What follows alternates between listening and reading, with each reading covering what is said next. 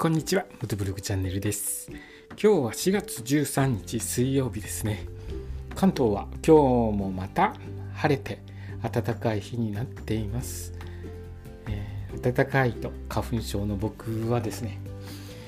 結構きついんですよ。結構というか相当きついんですよね。昨日ですね、えー、月曜日の日に千葉県の道の駅に行ってだいぶ暖かくて風もそこそこ強くて大量に花粉を浴びましてその日はそんなにはあの症状出なかったんですけど翌日の火曜日ですね昨日風邪のような症状が出ましてまず目が覚めた時に目が痛い痛いんですね。しみるように痛くて目が腫れ腫れちゃっててあと咳も出てですねあれ風邪ひいたかなと思ったんですけれども平熱で。で一日中調子が悪くて夜ようやくですね調子戻ったんですけれども一日調子悪かったですね。花粉の吸い込み、えー、花粉症の方は ご注意ください。まだまだ花粉飛んでますからね。暖かくなってるので最後に、えー、スギ花粉とかあとヒノキですか。ヒノキ花粉とかが飛びますので、えー、ちょっとまだ梅雨に入るまではいろいろと花粉症に悩まされそうですね。ご注意ください。道の駅全国制覇の旅なんですけれども先ほどお話しましたように月曜日の日ですね。月曜日の日に千葉県の道の駅5カ所行ってきました。で昨日お話ししましたのは千葉県の道の駅きらり朝日についてお話ししましたね。でその後ですね次に向かった道の駅は千葉県の道の駅タコあじさい館というところに行きました。場所はですね千葉県香取郡多古町国道296号の道の駅です。で僕ここ行く時ですねあの通常バイクだ乗って道の駅回る時は Yahoo カーナビをスマホに入っているアプリの Yahoo カーナビお使いになっている方結構いると思うんですけれども Yahoo カーナビを使って行ってるんですけれどもキラリ朝日からアジサイ館タコアジサイ館までのルートを設定していてで道の駅きらり朝日を出てからですね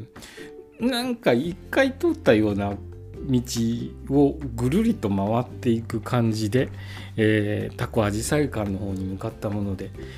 一回通った道を再びぐるって回って通るようなルートだとバイクだと、えー、バイク乗って走ると体力が奪われるんですね。でちょっとこのルート合ってるのっていう気持ちも芽生えると心理的にも削られるんですよ。心が削られるというか不信感が募るんですよね。なんか遠回りさせられてるんじゃないの？なんでここ、えー、行くのっていう感じで不信感を募らせながら、えー、ようやくたどり着いた道の駅でもあります。でですねここは国道296号の道の駅でですね、えー、2階建ての道の駅は珍しいですね。2階建ての建物でした。で建物も割と綺麗で駐車場はですね第一駐車場建物の前にある第一駐車場は、えー、普通自動車が71台止められるスペースがあります。でバイク5台止められる駐車場があるそうなんですけれども僕行った時はちょっと止められなくて普通乗用車をが止める駐車場にバイクを置かせていただきました。え平日行ったんですけれども結構にぎわってましたね。人多かったです。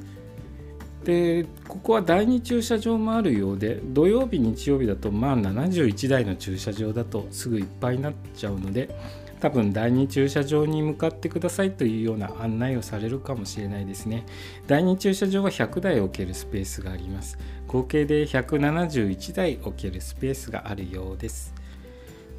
でここ、えー、2階のところに2階の情報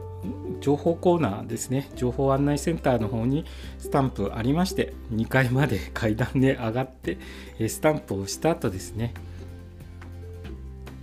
案内センター内に設置されている一室に腰掛けて、え窓を見ると、え施設の裏手にはですね栗山川と呼んでいいのかな？栗山川川が流れてましてゆっくりと流れる川を見つめてなんとなくはるばると 知らない土地に来ちゃったなというのをかみしめていました。でですねこの辺りで僕ちょっとガソリンを入れたかったんですよバイクに。そろそろガソリン入れないとまずいかなというぐらいの距離だったのでガソリン入れたかったんです。でここの道の駅のすぐそばにガソリンスタンドがあったんですけれども右折右折で入らなくちゃいけなかったのでここで給油するのここのそばのガソリンスタンドで給油するのを諦めた場所でもありました。えー、次の道の駅に向かう途中でガソリンスタンドあるから大丈夫かなと思ってそのまま、え、次の道へ道の駅へと向かいました、え、次の道の駅はどこに向かったかという話はまた明日させていただきますね、え今日の話は千葉県の道の駅タコアジサイ館に行った時の話をさせていただきました、え今日の放送もお聴きくださりありがとうございました。それではまた明日。